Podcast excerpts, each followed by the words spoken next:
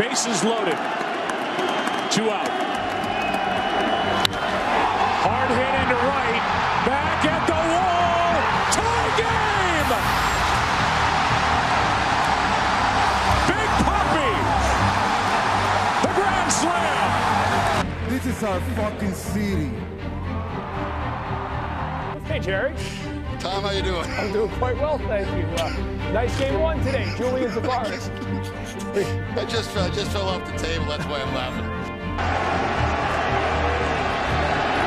It hasn't happened at Fenway Park for 95 years. The Red Sox are world champions.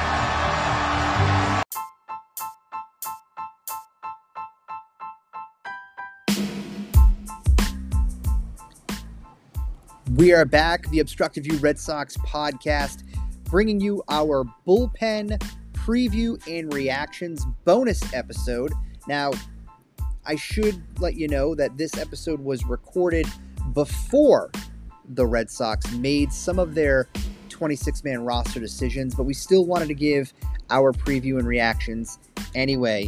We also dig into a little bit of spring training. Uh, we talk a lot about Tanner Houck. Um, as well as potentially some players who could be bubble guys, Jarren Duran, and more. I think that there's a ton of value in the in in the respect of a guy like Josh Winckowski, who last season was asked to do something such as, "Hey, you're going to get called up. You're going to make your major league debut, and by the way, you're going to be one of four minor leaguers that has to pitch in a rotation because the rest of it is injured." I think he learned a lot from last year, how to prepare as a big leaguer, how to, you know, attack big league batters that maybe we got to see a little bit of what he learned during this spring. And I think there's if we can pull anything out of what some of these guys went through, the Kutter Crawford is another example. There's value in maybe getting their head kicked in a little bit last year because they've looked like different pitchers this year. And I in Jordan, the same thing. When you said it's about working on stuff.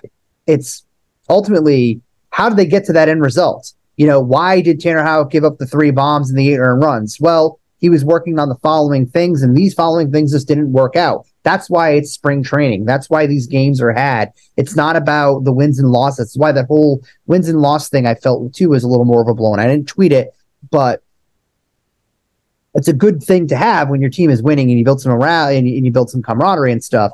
But these guys are working on these things to get ready for what is going to be important. That's 162 games and then the postseason. Anybody have any last things on the starting pitching before we? Uh... Um, I did, but I, I lost it. It was about Houck, but I, I lost it, so we can move on. you, if it comes back to you, just cut right in. I think the bullpen a little interesting. Um, so obviously Kenley Jansen, they finally have a closer. That's the first time in a while. So there's a closer in that respect. Um, you got Chris Martin coming in. Would have been Joe uh, Joely Rodriguez, but he has that oblique strain. Going to probably miss some time. How much time we don't really know yet. Um, so we'll kind of move his name off to the side here.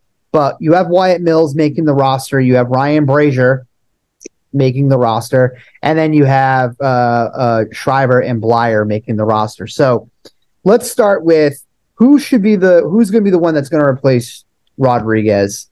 I know we talked a little about it, I think pre-show, but what would you do if you're Chaim Bloom and Alex Cora? Who who would you? We'll start with Steve. Who would you put into that spot? Hmm. Well, I mean, like we said before, um, dating back to uh, November of 2022, M- Mosqueda was one of the guys who the organization viewed very highly, and he can kind of fit that hole for the time being, should they deem him ready. And then I think maybe, like we were also saying, is it is it Ryan Sherriff or is it Sharif? Because I think I've heard both. I think it's Sherriff. Sherriff. I'm going to go with Sherriff. Whoever said Sharif might be completely incorrect. So we'll call him Ryan Sherriff because that's what it looks like. He also looked pretty good. And then that Dermody dude is a guy who you guys said was on the record as saying that he didn't feel very confident he was going to make the team, but um, he also has looked pretty sharp.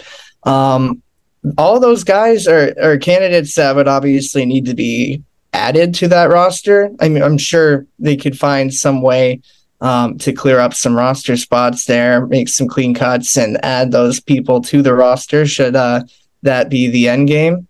Um, not sure that there's anyone currently on the 40 man roster who really fits the bill for uh, that that spot. I don't think so. Yeah. So unless you want unless you want to put Chris Murphy or Brandon Walter in the bullpen, Uh, which like I wouldn't do. I wouldn't. I wouldn't more. do that. That would that wouldn't make sense. No, I want to see those guys stretch out and start for now. Um, so yeah, I think maybe maybe giving one of those guys a cup of tea is probably in their best interest. And I just want to make one quick comment while we're on the topic of the bullpen. Uh, I don't want to trail off from what we're talking about in the main question that you asked, but is anyone else a little worried about John Schreiber? Um, maybe slightly, um, but not to the point where I'm like panicking. You know, if it's a velocity issue, I give him probably till mid to late April before I start, you know, getting worried. If it's uh, command or you know, just tough, like like getting bled to death with a lot of bloopers and it's just poor results. But he looks he looks good. I give him probably till mid May. But if it's a velocity issue, that's something that I would definitely uh, monitor because I know it was down at the beginning of camp. I haven't really checked in his last few outings, but he's been roughed up a bit. Um, so it's worth it's something to monitor, but I'm not worried yet. I suppose the command is something that can be worked out, but it just hasn't seemed to be there lately. That's why I ask. I'm almost thinking too, though, like with your whole point, Chris, on the question of like who replaces Rodriguez, and it's like as it stands right now, there's, well, I mean, with Walter and Murphy aside, because you know, like you guys said, I think it just makes more sense to keep them as starters. You only have one guy on the 40 man roster that's healthy who's a left-handed for bullpen option, and that's Bleier.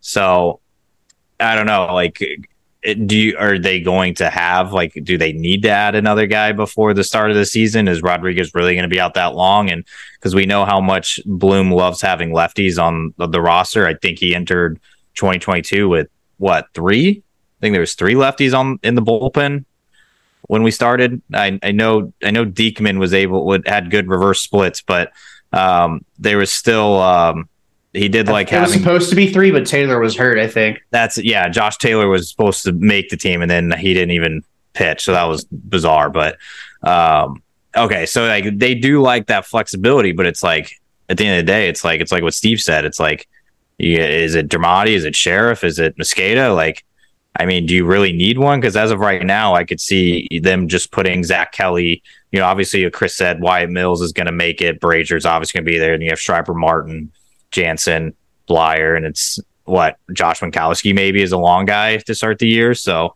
um, I mean, maybe they don't even need a left another lefty in the pen. Maybe Bleier's just their guy to go go get outs, and when there's a good lefty team they're playing, I don't know. Would you say Faria is in the conversation at all, or no? No.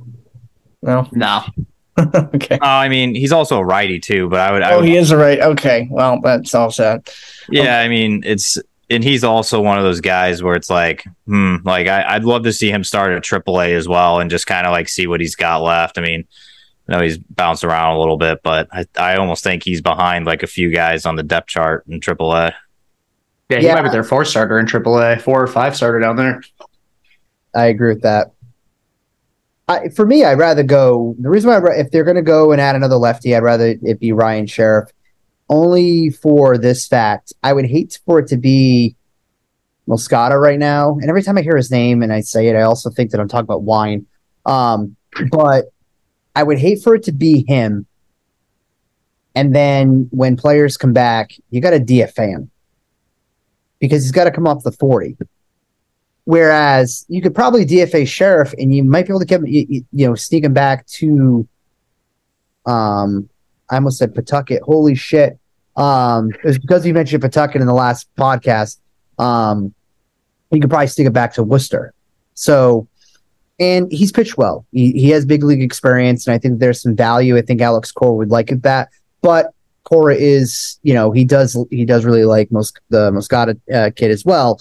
Um, but there is there is options. This is why you take those flyers and you sign a lot of these players to these MILB deals because you have one of these you know sneaky injuries that happens, and you have some names you could that you can pluck to put into the into the team, and it's not a long term type solution. And you got you got some guys now down in Double A that are going to get an opportunity, and then they might be able to sneak their way up to Triple A, and who knows, they could be making a contribution at some point as well. So, um, I think that's going to work itself out. As for Schreiber, not worried yet.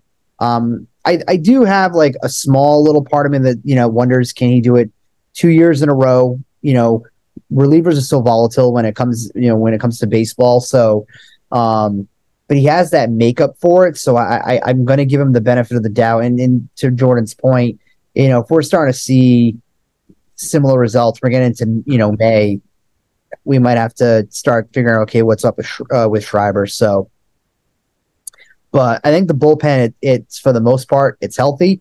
Um, there's reliable people within the pen, and it is a completely different bullpen than last year, which is which is me, you know, outstanding on Bloom's part because he just couldn't build a bullpen as his life last year.